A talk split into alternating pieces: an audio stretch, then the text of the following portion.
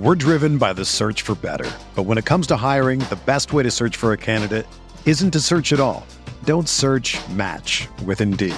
Indeed is your matching and hiring platform with over 350 million global monthly visitors, according to Indeed data, and a matching engine that helps you find quality candidates fast.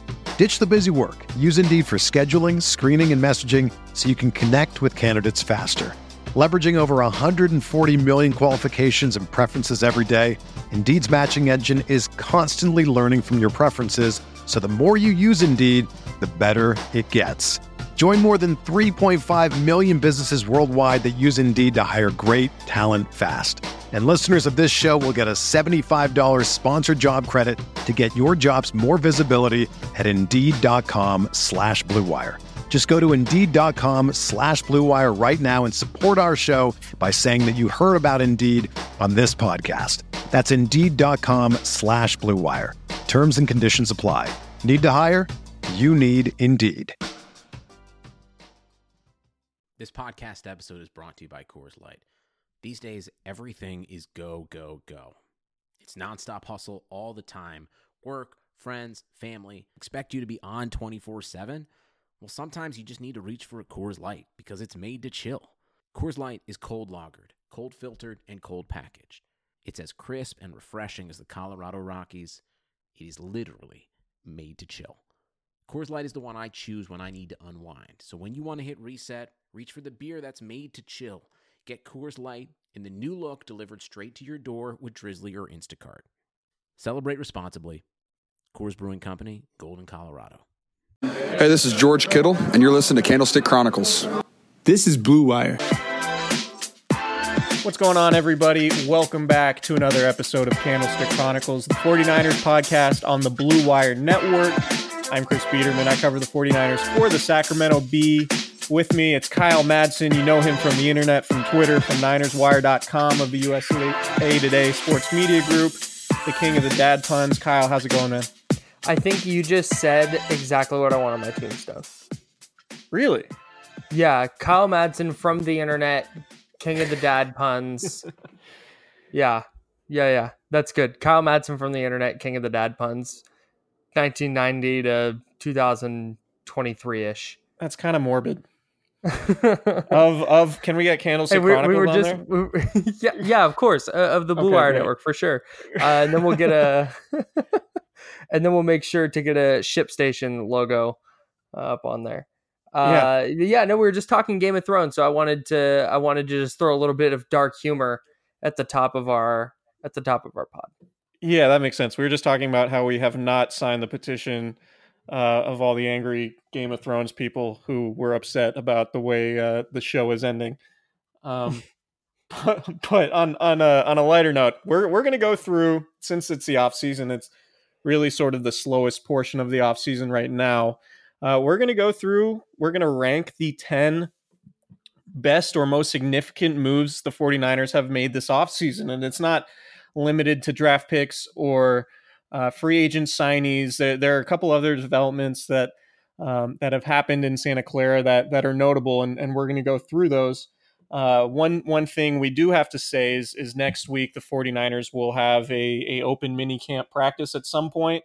Uh, so we'll get to see for the first time really with with this iteration of the roster together all in, all in one place at the same time. They've been practicing uh, this last week, but we haven't been privy to those to those practices. So next week we're expecting to be on the sideline at some point, and we'll have an idea of where guys are lining up, how guys are being used, uh, where guys are at injury wise. So we'll have a lot more to talk about next week. But for now, uh, we're going to go through these ten uh, notable moves. Uh, some some of them might be controversial, depending on your opinion. Um, and let's dive into it. And the first one is a little bit controversial. It's number 10, uh, drafting Mitch Wishnowsky, the new punter in the fourth round. Um, we think this is significant, obviously, because punters are important. They can flip field position. If you have a good one, it can be super valuable, particularly. Um, you know, if your defense struggles, it's always good to be able to flip field position a little bit. Field position is obviously very important. Um, Kyle, I know you love this Mitch Wishnowsky thing. Can you can you explain a little bit why? Yeah, there there's more emphasis on field position, I think, from teams than there are from fans because field position doesn't count for fantasy points, right? And it doesn't it doesn't uh, typically come into play in Madden strategy, I, I imagine. So the Niners have had one of the worst punters in the league in Bradley Pinion, and I'm I'm not trying to drag Bradley Pinion. He was awesome in the community and in the locker room and stuff, but he was not a very good punter. He was in the bottom three or four in the league every year in in punting average, and he was good on kickoffs, but the 49ers inability to kind of flip the field sometimes I, I think hurt them more than we tend to notice. So getting a punter like Mitch Wishnowsky, who was a finalist for the Ray Guy Award his three years at Utah, and he won it in 2016. He won it right. He won it in 2016. I think is a is a bigger deal than than a lot of people realize. I know it's not flashy. I know it's dumb because punting is is inherently a bad thing. It means that the offense failed and now you have to kick it back to the other team and you're losing a possession. But having a good punter is really important. And the 49ers hopefully uh, have one now. And they're hoping that he does have that kind of impact because they took him in the fourth round. Yeah, they think he's going to be essentially the next Andy Lee. And remember, we remember how well, how important Andy Lee was to those teams, uh, particularly when the Niners were contending in 2011 through 2013. Uh, Lee was, you know, they had a really good defense. So being able to flip field position and sort of play to that defense was really important. And obviously, field position was was a huge factor for the 49ers last year, largely because of turnovers. They didn't force many turnovers, obviously, but they also gave away a lot of turnovers, which led to a lot of points, which sort of skews the, the overall statistics when you, you know, talk about the defense. Um, it's the highest drafted punter since 2012. His 47.7 yards per punt in 2016 would have ranked top three in the NFL last season. Uh, his 45.7 average for his college career would have ranked top 10. And we know uh, kicking in Utah, there's a little bit of an elevation uh, factor there. But I think if the 40, if Mitch Wishnowsky is as good as the 49ers believe he's going to be, he should be one of the three or four best punters in the league. So um, that's that's our that's our number 10 most most significant or best um, move the 49ers have made this offseason. Number nine, signing cornerback Jason Verrett. It's a one-year, $3 million deal, 1 million fully guaranteed, another 1.5 million in per-game roster bonuses. Obviously, there are a lot of injury concerns. He's played in five games since the start of 2016. Um, but we've seen him make the Pro Bowl uh, playing in a defense very similar to what the 49ers run. And the 49ers think, even though he's coming off an Achilles tear from last July during a conditioning test, if he's healthy, he should be good enough to start. And if he is, if he does play to that level and provides a significant upgrade over what we saw from Ahkello Witherspoon and Tarvarius Moore last year opposite Richard Sherman, then it could go a long way toward improving the secondary. Yeah, and I think not only at the top of the depth chart, but then I think that helps a lot in the bottom of the depth chart too, because if you have a player like Ahkello Witherspoon and Tarvarius Moore battling for a starting job with a guy who's a Pro Bowl caliber player, that should theoretically make those young guys better. And if they're losing out on a job because they have a Pro Bowler in front of them, I think, like I said, that only not only that not only makes the Niners better on the field, but I think that helps Witherspoon and Moore uh, improve should Verrett go down with an injury, which he has in four of his five NFL seasons. So I I really like the signing when it happened. I would like it even more if he can find his way onto the field. And if he turns into a pro, if he if he comes back and is by what would essentially be a miracle, a Pro Bowl caliber cornerback in his first year off an Achilles injury, and Niners defense suddenly looks a lot more formidable. Absolutely. And we've talked a lot about the secondary this offseason and the fact that they haven't invested really any premium resources uh, in the secondary. So Jason Verrett, obviously a big injury question mark, a lot of upside there if he is healthy, but obviously the health is a big concern. And and the 49ers are hoping too that that Witherspoon and Moore can can further their development and uh, and and you know make good on their on their draft selections thir- in the third round, both you know 2016 and or 2017 and 2018 respectively. Uh, number eight, this might be a little surprising how low this is, but I think it's just the fact that you know it's it's Kwon Alexander signing him to a four-year, fifty-four million dollar deal, uh, fourteen point two five million guaranteed at signing, meaning essentially only the first year of the contract is guaranteed, which means the 49ers could get out of it beyond this year if it doesn't go well. Um, so you know, I mean, that's coming off an ACL tear in the middle of last season. We don't know when he's going to be available, if he's going to be available for the start of training camp, if he's going to have to open the season on an injured list. Um, that's a definitely a big question mark. But in terms of fit for the defense, uh, you know, he's 24 years old. He's young. He's athletic. He's one of the fastest linebackers in football. You talk about trying to replace Reuben Foster and and what he brought to the defense when he was healthy and he was and he was playing well the 49ers and Kwon Alexander can do a lot of the same things. That being said, if the best thing about this contract is you can get out of it early, um, I think that's problematic. And, you know, like the, the 49ers need Alexander to play at a Pro Bowl level to justify giving him, you know, $14 million this year coming off that ACL tear. And they're, you know, they believe that he's going to be a long term answer uh, at at will linebacker replacing Foster. He's actually younger than Foster, even though he's more experienced. Um, so it's it's another one of those like Verrett, like a high upside, um, a high upside signing, but potentially a lot of injury risk. But given that upside, we have him at number eight. I think he could be a sneaky impactful player because a lot of the a lot of the rub with him when they signed was a the dollar amount that he got and b his high number of missed tackles which was obviously a huge issue for the 49ers defense last year. But his ability to create turnovers by being around the football being fast being able to play in coverage. The Niners linebackers got torched uh, save Fred Warner.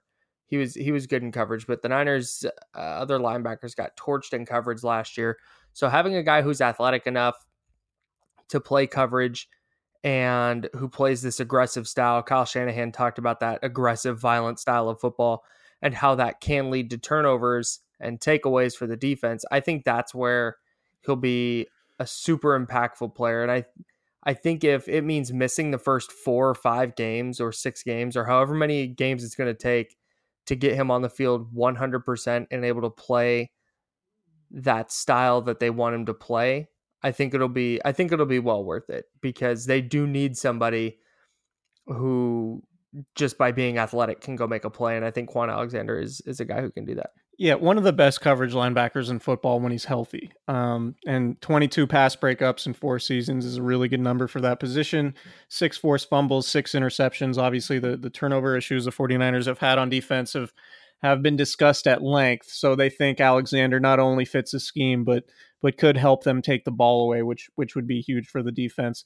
Uh, number seven, drafting Jalen Hurd, the wide receiver, former running back, uh, sort of a a multifaceted, you know, quote unquote chess piece guy. We don't know exactly how he's going to be used. He's going to start as as a receiver. He's about 6'5", 230 pounds right now. When he was a running back for Tennessee, uh, he was in the 250 pound range. And the 49ers really like the idea of his versatility. And, and it looks like he's going to grow into sort of an H-back role. We talked about it a lot in a previous episode, but sort of think what, you know, what Delanie Walker was to Vernon Davis, Jalen Hurd might be that kind of complement to George Kittle and offer the 49ers a unique weapon they haven't really had before and coming off a year when they were the worst team in the NFL in terms of red zone efficiency. Obviously, Jimmy Garoppolo's absence had a lot to do with that, but getting another, you know, a big six-five guy who could provide mismatch issues in the passing game and be a goal line threat as a as a running back is is really unique. Um, there there are questions obviously about you know injury stuff. He had shoulder injuries in college. One of the reasons why he switched to receiver from running back were those shoulder injuries. He transferred from Tennessee. Um, that wasn't the cleanest break. There was a conflict there with the coaching staff, but the 49ers believe that Hurd is past all that, that he's going to be a really valuable asset to the offense. Matt Barrows wrote a really good piece that that piqued my interest on on Hurd about his work ethic when he got to Baylor, and he talked. Barrows talked to Baylor's head coach Matt Rhule about about Hurd's transition from running back to receiver. And the thing that really stood out was the number of things that Rhule pointed out that Hurd did to get better at receiver, staying after practice to catch balls from a jugs machine because his hands weren't great, working on tracking the ball over his shoulder because he wasn't very good at tracking the ball. And I think if he's going to succeed the way the 49ers want him to, that work ethic is going to really come into play because to maximize himself as the offensive weapon they want him to be, there are things he's going to have to get better at. He's going to have to become a more refined pass catcher. He's going to have to become a more polished route runner. And I think we'll we'll start to see that. But if he does do those things, if he transfers that work ethic over and has an NFL coaching staff that can identify the things that he's not uh, doesn't excel at, I think that he has a chance to become like one of the most unique offensive players in the league. And he's lucky in that he comes to a 49ers team with a head coach that isn't going to pigeonhole him into, hey, you're 6'5, 225, you're an outside receiver, and make him do a bunch of stuff he's not good at. We talk about this all the time going into the draft. Like, what, tell me what a guy can do, not what he can't do. And I think right now there's a lot of things Hurd can do that Shanahan will make sure that he's doing that will that will turn him into a very very good player right away. But he's eventually I think going to be maximized into the type of player that is is uniquely effective in ways that that not a lot of players ever have been in the NFL.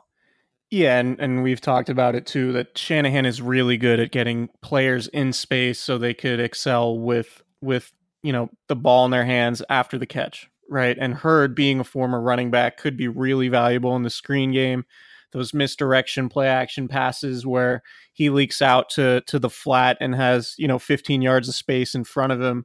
Um, you know maybe using George Kittle as sort of a decoy could open things up for him. You talk, uh, you know, with Kevin Clark of of the Ringer talks about this a lot, and it's a point that I think is really interesting is, is, positionless football, right? You just and he talks about it on defense a lot, right? Like somebody like Derwin James, for example, is somebody who is a really good blitzer off the edge. Some say he was one of the best, one of the better pass rushers in his draft class two years ago, despite playing strong safety. He could also play deep because he's, you know, he's fast and athletic enough to play free safety, and he could basically cover anybody when you're talking about an offensive player, maybe Jalen Hurd could be that type of guy. And he was a third round pick. This this isn't you know this isn't a this isn't the 17th player drafted like James was. But when you start talking about positionless football and just somebody who can be game plan specific and can help you exploit matchups no matter who you're going against. I think that's something the 49ers really lacked and and it's a really unique opportunity for Kyle Shanahan to to develop somebody within that role. The question I have is you know, is it going to be too much for him? Is it going to be, are, are they going to overload him with all these different responsibilities, playing all these different positions, whether it's H back, slot receiver, running back, outside receiver, tight end?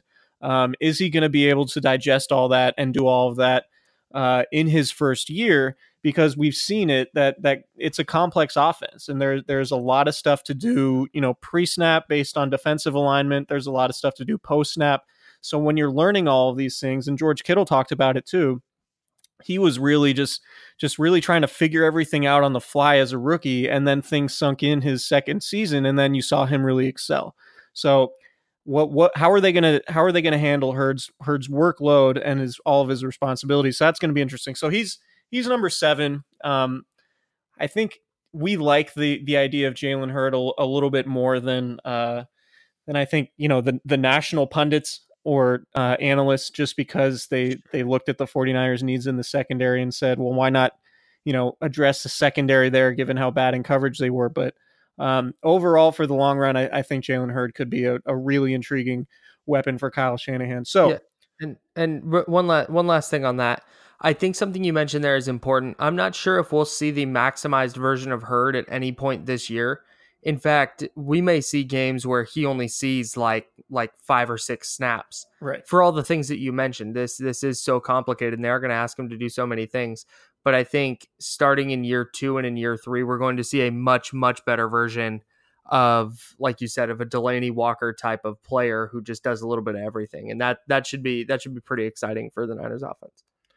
Yeah, so number six is the signing of Tevin Coleman, um, a and a half million dollar deal. He's the 16th highest paid running back amount per year uh, among among running backs throughout the league.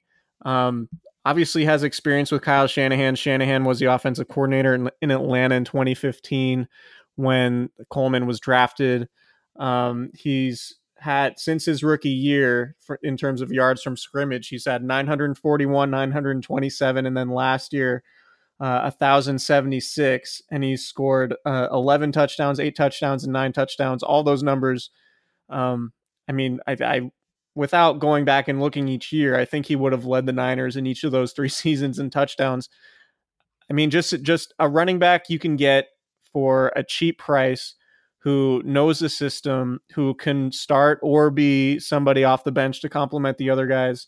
Uh, I just think it's really valuable and pretty affordable, and it's it's hard to f- find anything bad to say about this about this addition, particularly given all the injuries the 49ers dealt with last year at running back, and mainly Jerick McKinnon, who didn't play the entire year because he suffered that ACL tear a week before the season opener. Yeah, this is such a fascinating thing because the 49ers aren't the only offense in the NFL that uses their running backs a lot as pass catchers. Like this is just the thing that's kind of happening more and more in the NFL. And the fact that Tevin Coleman was just available that late in free agency for two years, eight and a half million dollars is mind boggling. Uh, his his 16 game averages the last three years 160 carries, 708 yards, six touchdowns, 33 catches for 362 and four touchdowns. Those are really freaking good numbers. And he was just there for cheap. Uh, this is the only the only thing you can say I think negative about this signing is well the Niners have a bunch of running backs, but having too many effective running backs sounds like a really good problem to have. So I'm I'm right there with you. This is this is probably because of the other effective running backs that they have. I think this gets pushed down the list, but if you're just looking for pure quality and value of a move, I have a really hard time finding a better one than Coleman. Yeah, if if you're if you look at this and say the 49ers have too many running backs, I'll remind you that Alfred Morris got a significant amount of playing time last year and the 49ers had to promote two running backs throughout the year, Jeff Wilson Jr. and Matt Days off the practice squad. So in getting Coleman, you have somebody who can start or be a secondary player uh, a, a, a primary backup, I should say, and you know somebody who provides depth to an important position because we know how important the running game and play action is to Kyle Shanahan's offense and being able to catch the ball out of the backfield. Um, so Coleman could be a really significant significant piece of the offense last year. Hey Kyle. Hey Chris. Uh, when you're selling online, getting your orders out can be a real pain. They can Boy, be time, let me tell you. they can be time consuming, expensive. There are so many carriers to choose from. How do you know you're making the best choice? That's that's why you need shipstation.com. It's mm. the hmm. fastest, easiest, and most affordable way to manage and ship your orders. ShipStation helps you get orders out quickly, save money on shipping costs, and keep your customers happy. No matter how or no matter where you're selling, Amazon, Etsy, your own website, ShipStation brings all your orders into one simple interface, making them really easy to manage from any device, even your cell phone.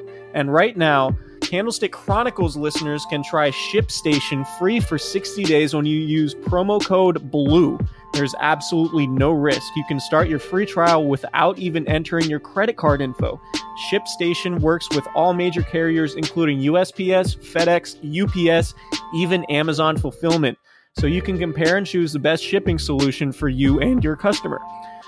No wonder ShipStation is the number one choice for online sellers. You'll ship more in less time with the best rates available. Just visit shipstation.com, click on click on the microphone at the top of the homepage and type in blue. That's for Blue Wire. Uh, that's shipstation.com. Then enter the promo code BLUE. ShipStation, make ship happen. I love that pun at the end. That's that's it's so good. Like it's so strong because it's just sitting right there. And I know a lot of people think that's low hanging fruit that they're just gonna go grab, but it's really good low hanging fruit that I think gets ignored a lot of the time for for some I, I I don't know, but make ship happen is so good. Shout out to ShipStation for that awesome tagline. That's not in the read. That's free. That was for free that I just did that. You're welcome. Are coconuts fruit? Are they nuts? I think my brain just died.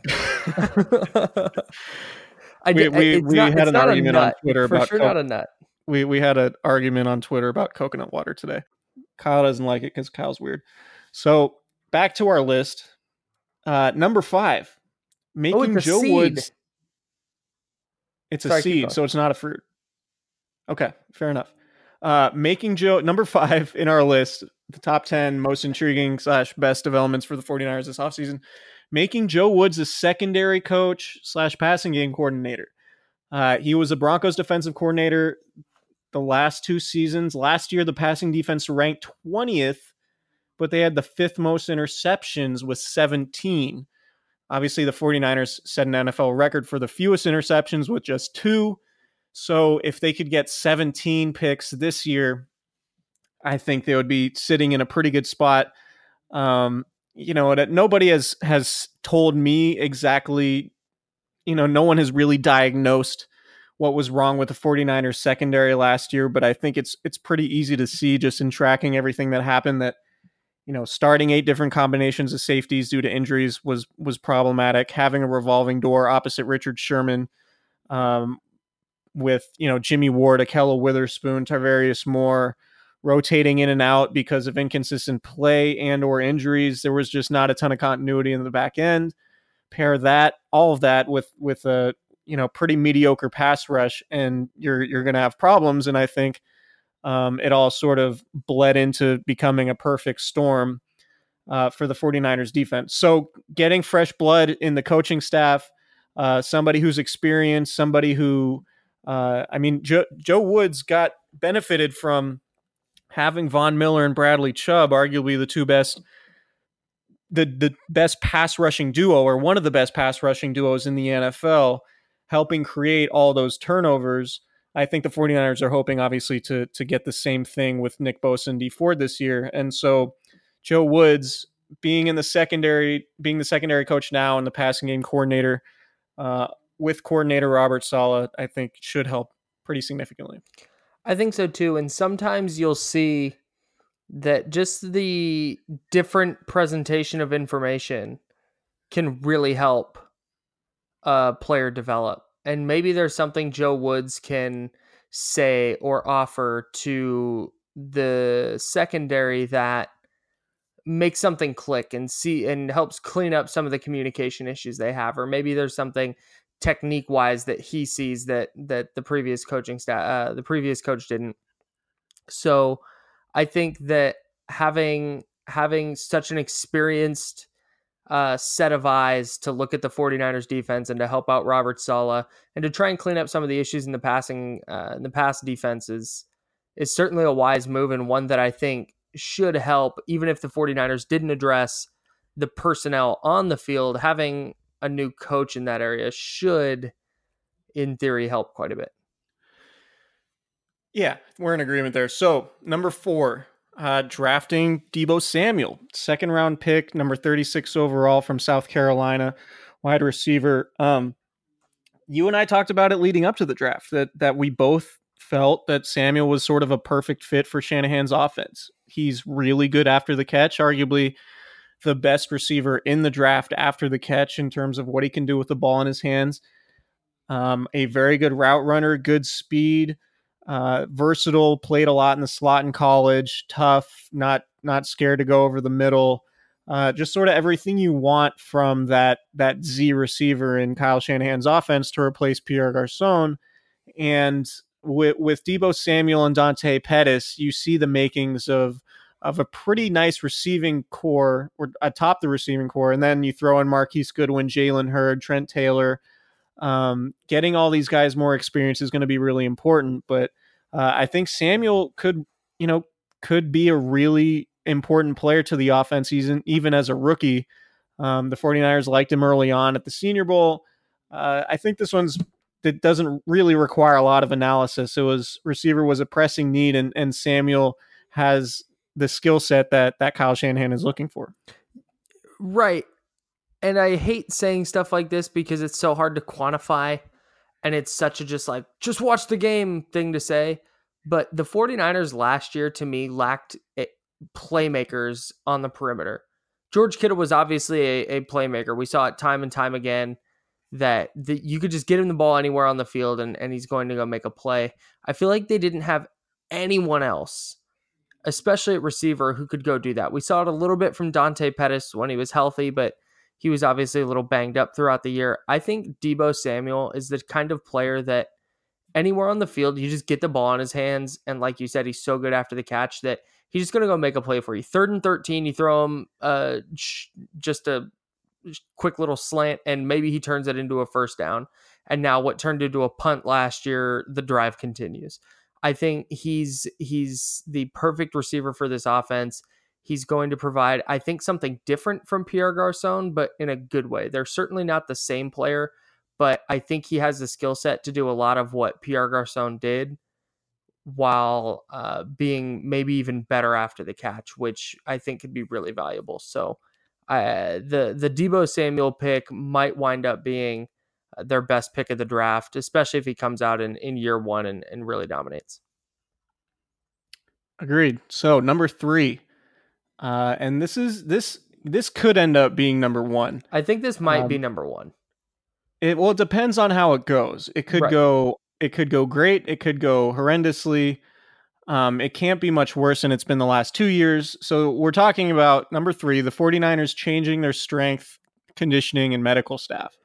Uh, they brought in ben, ben Peterson to be the head of player health and performance. This isn't something we've talked a whole lot about, but it's going to be super important this year, particularly given how reliant the 49ers are going to be on guys with either, you know, lengthy injury histories or coming off injuries uh, this offseason. We we already touched on Kwon Alexander, obviously Jimmy Garoppolo, Jerick McKinnon, uh, Jimmy Ward, probably their starting free safety, has had a ton of injury issues. Arik Armstead has had a lot of injury stuff. Dee Ford has some injury stuff in his background. Jason Verrett, obviously.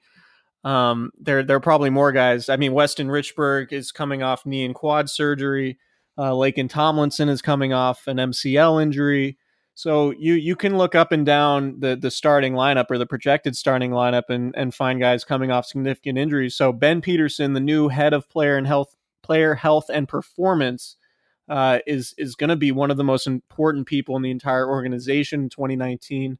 Um, a little bit of background: he spent two years as the head of sports science with the Philadelphia Flyers of the NHL. Uh, his background is in contextual analytics, measuring training loads and biomarkers. So essentially, he's the 49ers believe this is somebody who's sort of on the cutting edge of you know sports science, whether it's using analytics. Um, you know, but I, I I am not a doctor. I, I can't what? even begin to try to dive into this thing, but it's it's it's a very progressive hire in terms of what they're doing, and and uh, he's it was important what what Peterson is is being brought in to do basically is is run the entire uh, medical and strength training operation. Whereas previously you had a head trainer uh, Jeff Ferguson who worked with Ray Wright who was the head of strength and conditioning. Now you have one guy sort of overseeing it all. So now you have Dustin Little who was brought in to replace Ferguson as the head athletic trainer. He spent the last 5 years with the Denver Broncos um, and then Dustin Perry, one of Ray Wright's top assistants last year in the strength and conditioning program, is now the lead strength and conditioning coach. Um, so, what the 49ers are hoping Ben Peterson can do is sort of get everybody working on the same page um, and and get everyone collaborating and and working together, rowing the boat in the same direction on injury with injured guys and getting guys to you know, monitoring their workloads, doing everything you need to do to maximize the bodily functions from all these guys in terms of playing football. And the 49ers have had, I mean, they in 2017, they had 20 players on injured reserve. Last year, they had 25 players on injured reserve.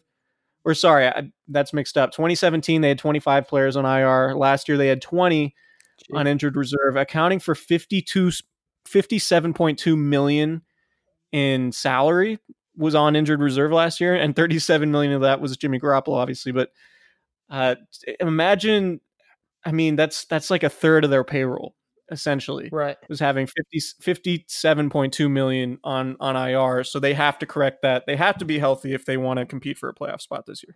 And I think we're going to learn really quickly how important or how I guess effective this training staff is because you have Jimmy Garoppolo coming off his ACL tear. You have Jerick McKinnon coming off his ACL tear. You have Kwon Alexander, newly signed linebacker we talked about earlier, coming off an ACL tear. You have Richard Sherman in year two coming off Achilles surgery. You have Jason Verrett coming off an Achilles injury. You have several other players who had off-season procedures or were finishing the season on IR who could potentially be impact players this year. And their rehab and getting them back not only onto the field but keeping them on the field once they're back is going to be vital. Like that's that's why we said leading into this that this could be number 1 by the end of the year. If this turns out to be effective, if this kind of new way to view player strength and conditioning and and and health turns out to be effective, this could be the most important things the, the thing the Niners do all off season because like John Lynch say, says, the best ability is availability. And if they are able to keep their players on the field for the most part, I think they have a roster that's good enough to contend. If if you wind up with Jimmy Garoppolo sidelined again for an extended period of time, or you wind up with another banged up receiving corps, banged up secondary, I don't think the Niners can compete. Totally agreed. So number two on our list, we're getting down to to uh, the nitty gritty here. Um, I know people are like tra- waiting with like on the edge of their seats right now. They could probably figure it out what what the first two are. Um, so number two, uh, we went trading and signing Dee Ford. Uh, trading for Dee Ford. They signed him to a five-year, eighty-five million dollar deal. Twenty point five million is fully guaranteed. There's forty-five million in injury protection. Essentially, it's similar to the Kwon Alexander contract in in the sense that the 49ers could get out of it after this season if it doesn't work out um, as long as as he's healthy. Um, but I think they think he's he's going to be around, or they're banking on him being around for the next five seasons.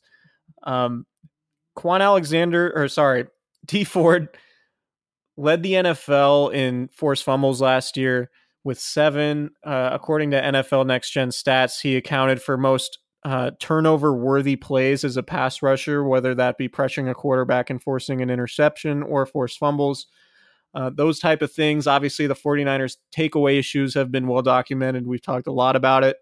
Um, just finally getting a, a, speed rusher off the edge. They're going to play that wide nine scheme. Dee Ford should be a significant part of it. Uh, and if he plays like he did last year and he remains healthy, which is which is a question mark with him, he had back surgery two years ago. This could be one of the biggest signings in the NFL if the 49ers find themselves in the run for a playoff spot. Yeah, I don't even think he needs to be as productive statistically as he was last year. Just getting quarterbacks off their spot, making them uncomfortable. The 49ers were so bad at that last year and they needed to go make a splash, and they did with Dee Ford. And I agree with you that if this signing works out, it could be one of the best moves of the offseason for for many team. And they gave up a 2020 second round pick. So if if you're a second round pick, you know, if you if you were to say if you were to draft somebody in the second round and and that guy was going to come in and give you 10 sacks and you know force four fumbles and and really pressure quarterbacks and force them to make some bad decisions that's totally a good value a good trade-off. Absolutely. Uh, the money is kind of a lot but i mean that's why you accumulate as much cap space as the 49ers have and it's a flexible contract that they can renegotiate down the line um, they it's it's you know, aside from the injury risk stuff, and and Dee Ford isn't exactly known for being a good run defender, but I think they have you know guys like Solomon Thomas and Arik Armstead who you can put on the edge in, in early running downs to sort of compensate for that. Uh, I think it's a good fit. I think it's a good trade. It's a lot of money, but that's the going rate for pass rushers. And it's something the 49ers, frankly, needed to do uh, because the pass rush didn't do enough to help the secondary last year. Which leads us to our number one move of the offseason for the 49ers. Uh, no surprise, drafting Nick Bosa, number two overall. Um, arguably the best defensive prospect in the draft. Uh, a guy 49ers fans have have circled for probably more than a year, going back to his impressive sophomore season at Ohio State. Um, really good overall three down defensive end, really strong, really quick, uh, explodes off the ball. Um, a lot of people think he, he's one of the most refined technicians in terms of hand placement and hand usage of any pass rusher coming out, maybe since his brother Joey. Um, the the clear question is like a lot of these guys is health. He had core muscle surgery last season, but I, I think overall it's a slam dunk pick for them at number two. And having Nick Bosa and Dee Ford now to play, you know, to complement DeForest Buckner on the inside, mm-hmm. and you start to see the the makings of potentially a, a really good defense. I want the listeners to know that I argued hard for signing undrafted free agent Wilton Speight to go at this spot, but Chris overruled me and went with Nick Bosa. And I guess I agree with all the things you said about him being a three down edge rusher who again, like like we talked about with Dee Ford, he doesn't need to go be a 20 sack a year guy and he probably never will be. But if he's getting double digit sacks and forcing turnovers both directly and indirectly by forcing fumbles or forcing quarterbacks to throw earlier than they want to, then this is a great pick. And the Niners are hoping that they're getting a defensive player of the year caliber player. And if he is that and a perennial Pro Bowler, the Niners defense all the way around gets better by him being on the field. Yeah, and Kyle Shanahan said it in December. He said, you know, what quarterbacks are in terms of being valuable to an offense is what defensive ends can be as as value in terms of the value they provide to their defense. Right. So now the 49ers have two potentially uh, double digit sack guys with Bosa and Ford. And DeForest Buckner coming off a 12 sack season and a Pro Bowl appearance last year. Uh, you could see, you know, the 49ers are are banking on these guys being good, and I think it's it's fair to say that they will be, barring injury, of course. Um, and maybe all this talk about the secondary and them not investing any you know premium resources in the secondary maybe that's going to be all moot because the 49ers are going to be bothering quarterbacks so much that it's not really going to matter and they're going to force turnovers that way um, so that's it that's our top 10 we'll, go back through it real quick number 10 drafting punter mitch wishnowsky number 9 signing jason verrett 8 getting Kwon Alexander 7 drafting jalen hurd 6 signing Tevin Coleman. Five, making Joe Woods the new secondary coach. Four, drafting Deebo Samuel. That's Deebo Samuel. Uh, number three, changing the strength, conditioning, and medical staff. Uh, number two, trading for Dee Ford. And number one, drafting Nick Bosa. So if you don't like our list, send all your complaints to Kyle. Don't do that. And... For sure, don't do that. no, actually, uh, behind the curtain. I've turned my mentions off, so I I usually don't see uh, see things oh, that people write good. to me. So if you're if you write to me on Twitter and I don't respond, I either haven't seen it or I'm just ignoring you, or you've already been muted. Um, just a heads up. That's fun. I right? guess we'll save the Wilton Speight breakdown for the next pod. Forty minutes we'll, on former we'll Michigan and UCLA quarterback Wilton Speight. We'll save that for December when he's when he's starting games. and uh, don't say and that. 49ers hey, don't say that. On through three starters. I mean, we we've we've seen three stars the last the last two years. Third time's um, a charm. It's, it's, not out of the realm of possibility. Let's put it that way. we've said too much. All right. On that note, we're gonna we're gonna wrap this thing up.